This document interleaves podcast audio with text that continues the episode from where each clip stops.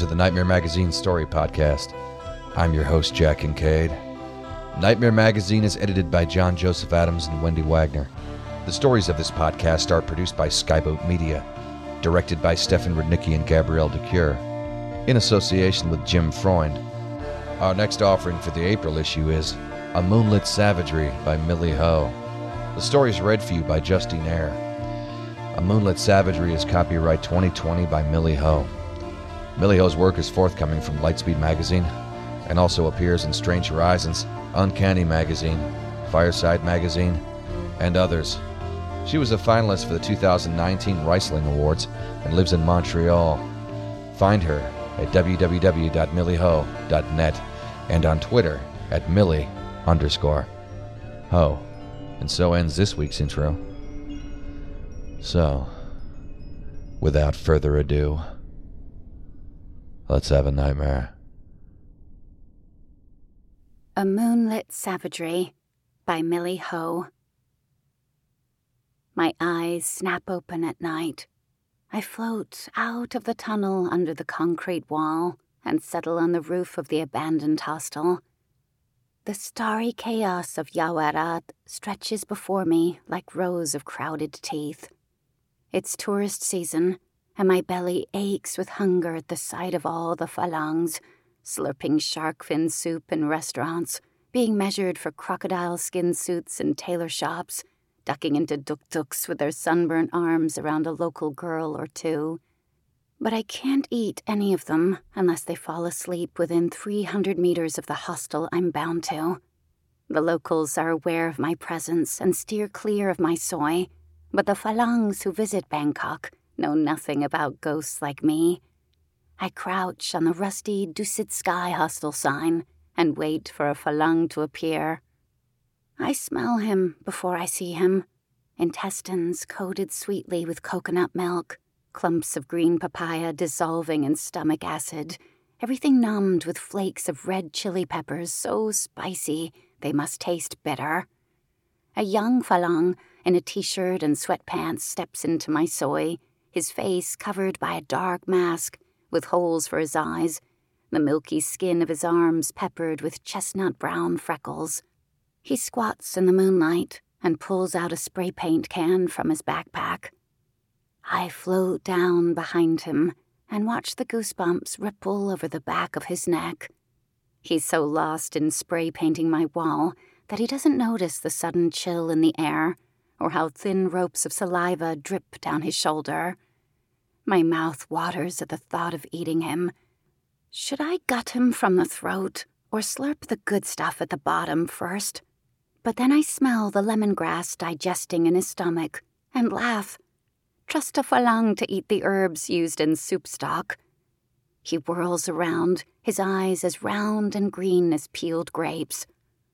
Who's there? he says, his voice steadier than I expect. I plan to wait until he's drowsy before I pounce, but now that he's aware of my presence, I don't mind gobbling him up sooner. I float into the moonlight to show him the full horror of what I am five feet of white skin and glistening teeth, a ghost woman with long hair that flies out in veins as black as soy sauce. I want to pierce him with bright terror, to scare the consciousness out of him and eat him after he faints. This is what I do to stubborn humans who won't fall asleep by themselves. The Farang stumbles back, his outstretched arms brace his fall and smear a wet paint trail down the wall of the hostel. The imprint of his chattering teeth is clear against the fabric of the mask, and I stare at him for what feels like hours, willing his eyes to flutter shut so that I can dig into him. But he doesn't faint. Oh, he breathes once he stops hyperventilating. Oh. And then, impossibly, cool. His name is Khun Sebastian. He's backpacking across Southeast Asia to see the world and to make a name for himself as an artist.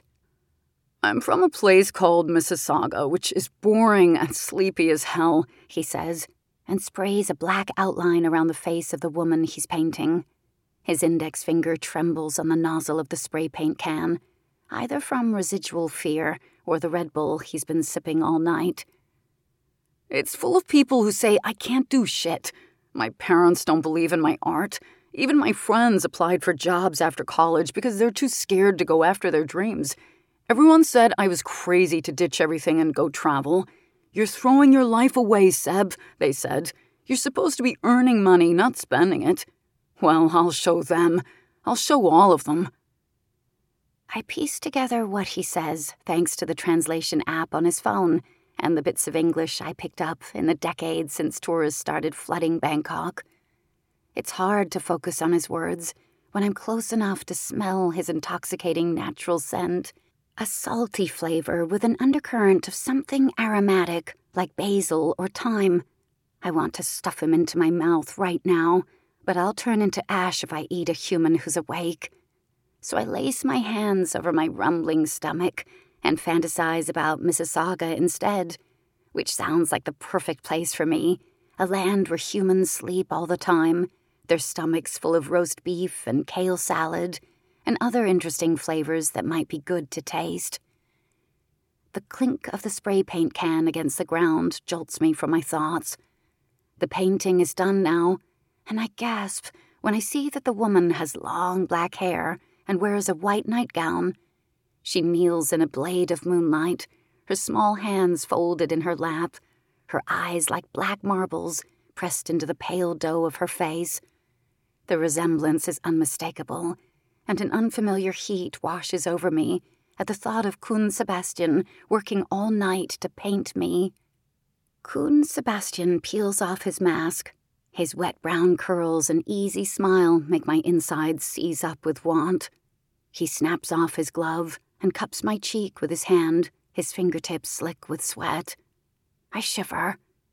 I have never experienced the touch of a human that wasn't their knuckles cracking against my jaw or their feet cycling against my chest to kick me off, and the sensation is enough to drive me mad with hunger. So, what's your deal? His breath is a heady mist in my face, something I can almost taste. Are you stuck to this wall or something? Mitai namlai kong memot. Titam hechan loja tini dai I say, only the saliva of a witch can free me from here. Ghosts like me sleep in witches during the day and supply her with our powers, then come out at night to feed. My witch used to own Dusit Sky Hostel, but shut it down after all the gutted carcasses of the guests I hunted destroyed its reputation. She quit being a witch, too, and bound me to the tunnel under the wall, which has been my host ever since. Uh, say that again into the app, Khun Sebastian says, and holds the phone up to my face. After I tell him about the tunnel and the witch, he sets the translation app back to English to Thai. To be honest, he says, I knew about you before I came down the street. I heard a rumor about a phi pop who haunts an old hostel in Bangkok's Chinatown, but didn't believe it until I saw you with my own eyes. I still pumped myself full of Red Bull, though just in case. His smile, a loose, playful thing, brings tears to my eyes. This is the longest I've spoken to anyone since I was abandoned, and I forgot how good it can feel. His face quivers. Poor ghost, he whispers, and wipes a tear off my cheek with his thumb. You must have been lonely for a long time. I lean into his touch and graze my teeth against his wrist. He chuckles his heartbeat slow and strong, not afraid of me at all. I'll come back tomorrow night. How about that? I, I mutter against his skin, already dizzy with fantasies of splitting his ribs open. Humans are as common as rice, but this one is special. I haven't met anyone who can stay in my presence for so long without screaming their throats raw, without their crotches growing dark with urine. Over the next few weeks, Khun Sebastian visits me every night. When there's no one to hunt, we sit on the roof of the hostel and watch the neon activity buzzing in the distance. Men chatting up bored looking girls outside massage parlors, taxi drivers honking at each other with homicidal impatience, tourists in elephant print pants haggling with street vendors over the price of counterfeit goods. When a prey sleeps within hunting range, Khun Sebastian lingers in the shadows and watches me cut them open one by one. The farang who passes out in the parking lot of a music bar after a night of heavy drinking and running his hands up the tattooed thighs of bar girls. The tour guide who falls asleep during a foot massage, her intestines tasting of sugar and onions, likely from the durian she must have eaten before she closed her eyes for the last time. The homeless local man who should have known better than to stumble into the hostel from an unlocked back door and nap on the frayed bamboo sheet in the lobby. I ache for him as I tear into him. His loneliness and feral existence is familiar, but I exist to eat, so eat is what I do. I love your savagery, Khun Sebastian says when we lie on the roof of the hostel after one month of knowing each other. He's sketching me again. All great artists have subjects they paint over and over again, and I feel like you're that for me. You're my muse. Muse, I say. Another English word to add to my growing list. Yeah. He slides me his sketchbook. His drawings have gotten starker and more vicious over time, and I recoil from all the images of me with claws for hands or a mouth full of bloody teeth. These depictions are closer to who I am than the painting of the woman on her knees with her hands folded in her lap. But old anxieties, I'm a monster, I'm not good enough, still shoot out of me like poisonous snakes when I see them. Hey, don't be like that. Khun Sebastian grabs my wrist. He leans towards me, his cheek bleached by moonlight, his eyes so green. I told you you're my muse. That means something, okay? Why, I say, my lips trembling around the foreign pronunciation. You not afraid me? He smiles at my use of English. Why? His fingers graze up my arm and leave trails of heat across my skin. Because you're beautiful. I stare at his mouth. Would pressing my lips to his and tasting one bead of saliva be enough to kill me? He yawns. He slides his hand off me and glances at the orange dot glowing on the horizon, the first sign of dawn. Roosters crow, and the last of the street food carts are folding up. It's strange how the place you lived in all your life can look so different through the eyes of someone else. The tiled roofs covered by blue tarp are shabbier than I remember, and the lanterns hanging above the garages where the Thai Chinese families sell herbs and candy look more gray than red. I should get back. Khun Sebastian rises to his feet. The early sunlight outlines him in gold and makes his hair light up like a halo. I'm off to Ho Chi Minh City tomorrow, by the way. That's always been the plan. I swallow my grief. He climbs down the roof and looks up at me. His smile lacks its usual light-heartedness, and for a moment he looks older and more world-weary, which makes me wonder if there's a side of him I haven't seen yet. You can come with me as long as you promise not to follow me to bed. He winks at me, probably means it as a joke. We both know I can't follow him anywhere. I'm stuck here forever. Still, I fly after him as he blurs away on his motorbike. My energy evaporates as the sun rises, but I strain forward until the magic that binds me to the hostel hurls me back and my skin starts to hiss in the sunlight. Khun Sebastian grows fainter behind the fumes of his motorbike, and then he turns a corner and is nowhere to be seen. The years after Khun Sebastian are difficult. Every time I see the primal fear that spikes in my prey's eyes before I slash them apart, I'm reminded of the one human who wasn't afraid of me at all. The moon becomes my only friend again, the one constant that's always around when I wake up at night. Sometimes I stare at it and wonder if Khun Sebastian is still in Asia and looking up at the same one. And then I don't need to wonder anymore. One night I see Khun Sebastian on a billboard near the entrance gate. Sebastian Mader returns to BKK September 8 to October 3 at Atit Gallery, Saladang Soi 14. Images of his paintings flit across the screen, all of them raw and blazing with emotion like I remember. And still, my heart aches, featuring a woman with long black hair and dark gem eyes, I watch the billboard every night and burn every pixel of his face into my mind until he gets replaced by an advertisement for a new skin whitening cream. He was in Bangkok but didn't visit me. The devastation hits me harder than I expect, and I stay curled up in the tunnel for longer stretches of time after that. How long does it take a ghost like me to waste away? Weeks? Months? I stay in the tunnel until my belly turns concave and my skin becomes as translucent as rice paper. But even when I hunt, each mouthful of viscera I gulp only serves as a reminder that I'm still here, still existing without Khun Sebastian. Over time, more of Yaowarat gets torn down. Old cinemas and shops get replaced by condos, and bamboo scaffolding starts to crisscross around more buildings near where I sleep. I start to wake up regularly to a cacophony of drills and hammers the noises of construction echoing deep into the night. Eventually, Dusit Sky Hostel will be torn down too, I'm without a new host to sleep in, I'll crumble in the sunlight and scatter in the wind. Light pierces the slit between my eyelids. Tires crunch into my soi, and heavy work boots stomp on the ground. Someone barks out instructions about wall removal, and I tuck myself deeper into the tunnel. It's happening. Dusit Sky Hostel is getting torn down. I keep the image of Khun Sebastian bright in my mind. I want my final thought to be of him splashing colors on my wall, and wait for my wall to be cracked open. Hey! I smell salty skin, the aroma of herbs. You still in there? I look up.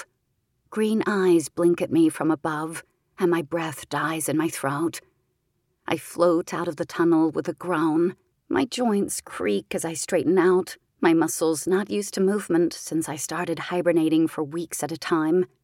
I rub my eyes and glance down at my soi, where construction workers climb down a dump truck with tube steel under their arms. This must be what I heard earlier. Jesus, you look famished. Khun Sebastian turns off his flashlight and looks me up and down. He's much older than I remember, his brown hair now gelled back and streaked with gray. He wears a dress shirt with a popped collar and crocodile skin shoes that are pointy at the toes. Crinkles form around his eyes when he smiles, and his teeth are an unnatural shade of white. It's good to see you again, Ghost. It hurts to look at him directly. I wonder if he's a hallucination constructed by my mind to help me deal with the pain of his absence but his stomach, drenched in lime juice and salty flakes of dried shrimp, smells too real for this moment to be an illusion. Hunger uncurls in my gut, and my teeth start to grow, but Khun Sebastian doesn't seem to notice. It's a good thing I'm here. He gestures at the bamboo poles that jut around the base of Dusit Sky Hostel, construction that took place while I slept. Someone told me there was an old painting of mine on a hostel that's getting renovated, so I flew in to collect it. And save you, too. We watch the workers enter the hostel and bolt the tube steel to the back of the painting, which Khun Sebastian explains will help anchor the bricks in place once the cutting of the wall begins. The painting of me on my knees has faded with age. Her eyes are two white holes on a vacant face, and her smile has eroded into a wince I got something for you, Khun Sebastian says, and puts a hand on my back. I sigh at the warmth that ripples down my spine, but the comfort fades when I smell the foul metallic scent wafting out of a white Lexus sedan parked at the end of the soi. I can't get human organs for obvious reasons, so this is the best I can do. Khun Sebastian pops the trunk of the car and pushes me towards it. Pig's organs gleam on cubes of ice in an icebox. My stomach lurches. Everything smells like rust, like spoiled blood. But I still lower my head over a heart and sink my teeth into the tough muscle. It tastes like iron and dirt, but this is a gift from Khun Sebastian, who has finally come back to see me. I slurp down a fat liver, which mushes easily under my tongue, and swallow its jelly like rot even as my throat convulses, every cell in my body urging me to throw it back up. I'm glad you like this. Khun Sebastian's breath is a caress on the back of my neck. I eat with as much stillness as I can, afraid that he'll leave if I move too suddenly. I want to ask you something, actually. The blue tint of the translation app glows on his phone. He holds it up to his face and tells me what I already pieced together from that billboard how he's a famous artist now and has exhibited his work all over the world. I have a hometown show in Mississauga in two days, he says. It's not a big show, but it's a show I worked all my life for, something that shows all the critics back home just how far I've come. He closes the space between us and smiles a playful smile that makes it feel like no time has passed. I want you at the show. You were there when I was hustling, you saw how it all happened, and you were my inspiration. Something inside me loosens like a blood clot in water. I think about my fantasies of Mississauga from long ago, how the organs of those sleeping humans must be as delicious as Khun Sebastian's must be. I glance back at the tunnel, my mouth open around a question I don't know how to ask. Khun Sebastian chuckles. Don't worry, I'll hire a witch to free you. I stare at him. Chinle. Of course. Give the ties some money and they'll do anything. He curls his fingers around my knotted wrist, and this time when he smiles, I try to smile back. I travel to Canada inside a hole drilled in the painting's tube steel frame. It's dark when I float out again. Moonlight filters in from high, dusty windows, and metal shelves full of spray paint cans rise tall on either side of me. Large sheeted canvases line the walls, and a violent discomfort twists through me when I pull off a sheet and see the portrait of a naked woman with long hair climbing out of a kiln of blood. Her breasts droop down her front like wilted eggplants, and her smile, a wide gap that starts from her ears, looks crazed. My eyes burn. Is this still supposed to be me? The front door creaks open. Khun Sebastian comes in with a bucket in each hand. I know they are full of animal organs even before he flicks on the light. Bile gathers in the back of my mouth at the thought of having to eat them. Welcome to my storage unit, Khun Sebastian says. I try to focus on his natural scent to cover up the heady rot of the animal organs, but he smells oddly stale and unfamiliar, like dust and cigarette butts, instead of something I want to eat. We're in the outskirts of Sauga, so there's nothing around for miles except asphalt and greenery. There's no one for you to hunt, but I took care of that. He nudges a bucket towards me with his foot. The pig's intestines look grey and rubbery, the pancreas a pale, spongy thing that makes me cough up bile. What's wrong? Khun Sebastian tilts my chin up until I meet his gaze. The ceiling light hits his face at a harsh angle and makes his eyes look bulging and cruel, but then I blink and the moment is gone. I thought you'd be hungry after a 12 hour flight. Chamihuka. I say, I'm not hungry. He frowns, then takes out his phone. Instead of setting the app to translate Thai, he starts to translate his English for me instead. I see you saw the paintings I'm exhibiting at the show. He tugs another sheet off a canvas. I wince when I see the painting of the long haired woman licking the wrinkled neck of a gutted farang man, both of them covered by blood vessels that sprout from the man's ribcage like overgrown weeds. You're a massive hit, you know. My fans love you. They've been wondering about your identity for years, dissecting you like you're the freaking Mona Lisa. Who is she? They ask. An ex girlfriend, a Thai hooker? Just flooding me with questions, man. Which is good, since mystery is what keeps people talking. Khun Sebastian uncovers more canvases. A long haired woman, naked again, sitting in the lotus position the folds of her labia looking like a rose in bloom, the severed head of the same woman floating over a dark background, her bottom jaw unhinged and bright with needle thin teeth. A woman reclined on velvety sheets, her hair tied up in a high, glossy ponytail, her sabai wrapped tightly around her bleeding torso like a tourniquet, her lips pouty and pink. Khun Sebastian taps a knuckle against the sabai. I can already picture the reviews. A commentary on the lives of women from third world countries, or shameless shock art. What's Sebastian Matter thinking this time? He laughs, and the sound makes me want to retch more than the animal organs did. He points to something behind me. It's the painting of the woman on her knees, except the colors are sharper now, and her nightgown is replaced by a translucent naked body so emaciated that the imprint of her intestines is visible under the shell of her ribs. I fixed it up to look like you right now. Khun Sebastian's smile looks less playful and more engineered, like he designed it to produce an effect in me, just like he designed his art to stir up attention.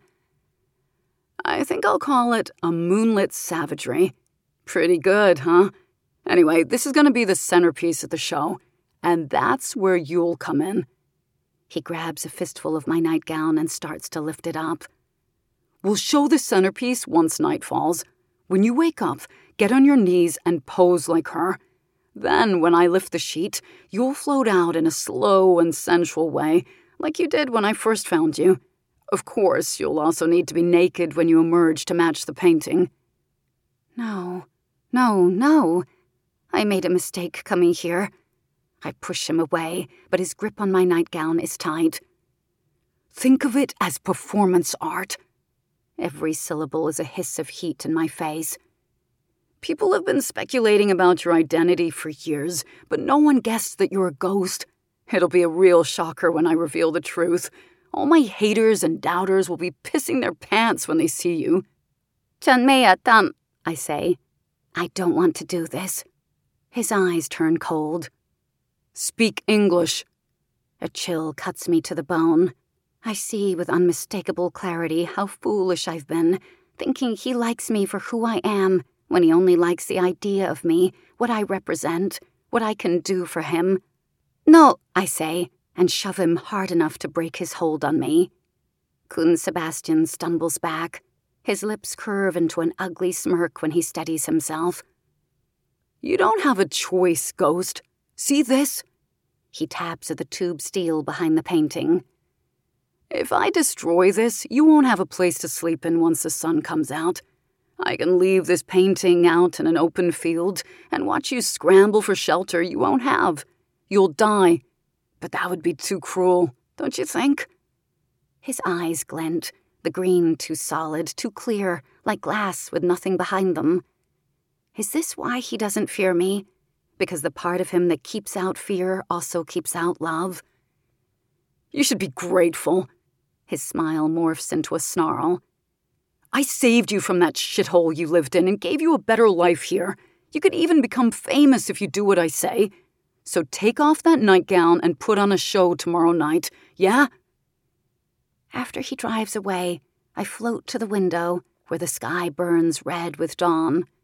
He wasn't lying. There really isn't anything out here except highway roads, grassy fields, and the occasional cluster of trees. I fly back to the painting, my host now, and clamp my arms around its concrete body. I manage to lift it for a few seconds before I start to wobble. But even if the morning isn't fast approaching and my limbs aren't weakening, there aren't any buildings around to hide the painting from Khun Sebastian's tampering. There isn't anyone around for you to eat. You should be grateful. Put on a show tomorrow night, yeah? I glanced at the many versions of me that lean against the walls, none of them an accurate depiction of who I am. My fingers curl into claws. There's only one thing left to do, something I should have done a long time ago. Voices hum around me when I wake up the next night. I float out of the steel tube and blink in the darkness. The painting is covered under curtains, and the faint outlines of bodies move on the other side. The humans here smell stale and bland, nothing like the interesting flavors I imagined myself enjoying in this part of the world. Maybe Khun Sebastian only smelled good back then because his stomach was full of Thai food. You'll love it. The centerpiece will blow your mind. I hear Khun Sebastian's voice to my left. Through a crack in the curtains, I see his hand slide down the small of a woman's back. They speak too fast for me to catch all the words, but I piece together a conversation about doing a TV feature on the centerpiece. On me. I retreat back to the wall and fold myself up. My heartbeat screams in my ears, but I force myself to stay still, to be as demure as the woman in the painting. I exist to eat, but it isn't much of an existence if I can't eat on my own terms. So when Khun Sebastian peels back the curtains, I pounce. Screams explode around us as I sink my teeth into his throat and drag all the way down to his bowels. His rib cage splinters open and coils of viscera spill onto the floor. His eyes bloom with silent rage and his knuckles smack against my jaw, but I keep shredding and gulping until he goes still for the last time. Khun Sebastian tastes like wet cement and secondhand smoke, but I buzz with ecstasy all the same. In many ways, this is the most delicious last meal I can possibly have and I laugh through my tears as I swallow the last of him and taste the ashes my body is crumbling into. Laugh as I think of that moonlit Farang and all the years I spent waiting for him to return.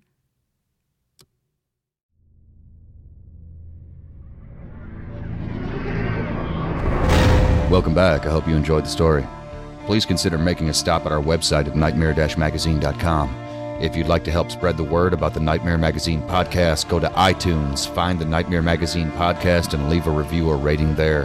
Nightmare Magazine is published by John Joseph Adams. If you haven't already subscribed, check out our many options at nightmare-magazine.com slash subscribe. The stories of this podcast are produced by Skyboat Media, the most respected independent audio production team on the West Coast.